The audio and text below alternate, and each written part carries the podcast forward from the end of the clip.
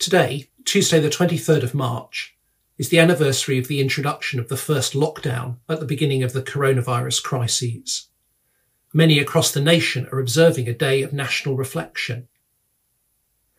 Whilst the rollout of the vaccine seems to be finally offering hope of a return to normality, we're all too aware of what a challenging and difficult year this has been. More than 126,000 people have sadly died from COVID. Many have experienced the pain of bereavement. Others have borne the social and the economic consequences of lockdown. Families have been unable to gather together as they would have wished. Loved ones have often been isolated in care homes. There are times when churches have been required to shut by the government. And even now their congregations are limited by social distancing, and they're advised not to sing as a congregation. Many pastors and people are exhausted. But despite all of these challenges, as Christians we can testify to the faithfulness and goodness of God through these times. Churches have moved their services online and have found new ways to serve their communities and to support each other. Here at FIEC we've heard wonderful stories time and time again of unexpected conversions and the growth of churches. As we hold this day of national reflection, I'd like us to reflect on Psalm 23. The Lord is my shepherd. I lack nothing. He makes me lie down in green pastures.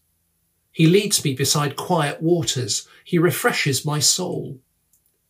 He guides me along the right paths for his name's sake. Even though I walk through the darkest valley, I will fear no evil, for you are with me. Your rod and your staff, they comfort me. You prepare a table before me in the presence of my enemies. You anoint my head with oil. My cup overflows. Surely your goodness and love will follow me all the days of my life. And I will dwell in the house of the Lord forever. This Psalm of David has been a comfort to God's people for thousands of years. For Christians, it finds its fulfilment in the Lord Jesus, who is our good shepherd, who laid down his life for his sheep.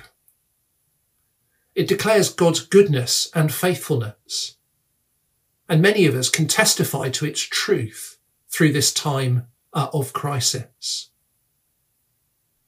We've experienced Jesus as our shepherd through this year, as he has led us and guided us through these times. He has refreshed our souls by reminding us of his grace and of his love.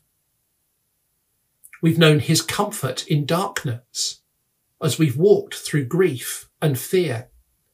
He's been present with us to protect us and to strengthen us. We've looked forward with hope to celebrating his final victory over our enemies. We've been reminded that our real enemies are death and sin and Satan, and the good news that Jesus has triumphed over them and won his victory already through his death on the cross and his resurrection. We look forward to dwelling with him forever in his house, where we will join all those believers who have died trusting Christ. As Christians, we've had this sure and certain hope throughout this crisis, but we've been reminded of the great spiritual need of our nation. The vast majority do not have Jesus as their shepherd. They don't enjoy his comfort and his presence. They don't have the confident hope of eternal life with him forever. So as we reflect on this last year, let's give thanks that Jesus is our good shepherd. Let's pray that others would come to know his comfort. And let's be those who recommit to sharing the good news of his victory with our nation. Let's pray. Heavenly Father, we thank you and praise you that Jesus is our good shepherd. We thank you and praise you for every way that he has cared for us through this time of coronavirus crisis. We thank you and praise you for the way that he has led us. We thank you for the way that he has comforted us. We thank you for the way that he has refreshed us. And we thank you for the hope that we have in him. As we come to the end of this year, we want to thank you for all the progress that has been made in treating coronavirus. Thank you for the provision of vaccines. And we ask that in your mercy, life might be able to return to something more like normal. We pray especially for those who have been bereaved, that they would know your comfort at this time. We pray for those who have been affected by the lockdown, whether economically, whether mentally, and we ask and pray that you would bless them.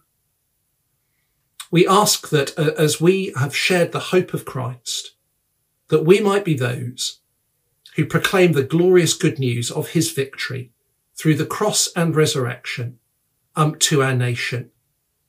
Lord, we long not just for a recovery from COVID, but we long for people to turn to the Lord Jesus and to find their hope in him. Thank you that we've heard so many stories of people being converted during this COVID time. And we pray that our churches would soon be able to gather together again and would be able to continue to declare that glorious good news.